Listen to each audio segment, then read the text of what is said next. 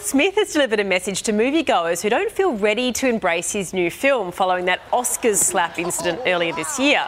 When asked what he'd say to someone who felt unsure about watching the movie titled Emancipation, have a listen to his response.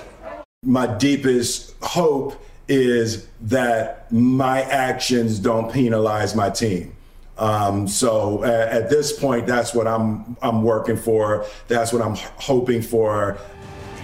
Emancipation follows the life of a slave during the 1800s as he risks his life to escape the plantation owners who nearly killed him. The movie streams on Apple TV Plus next month.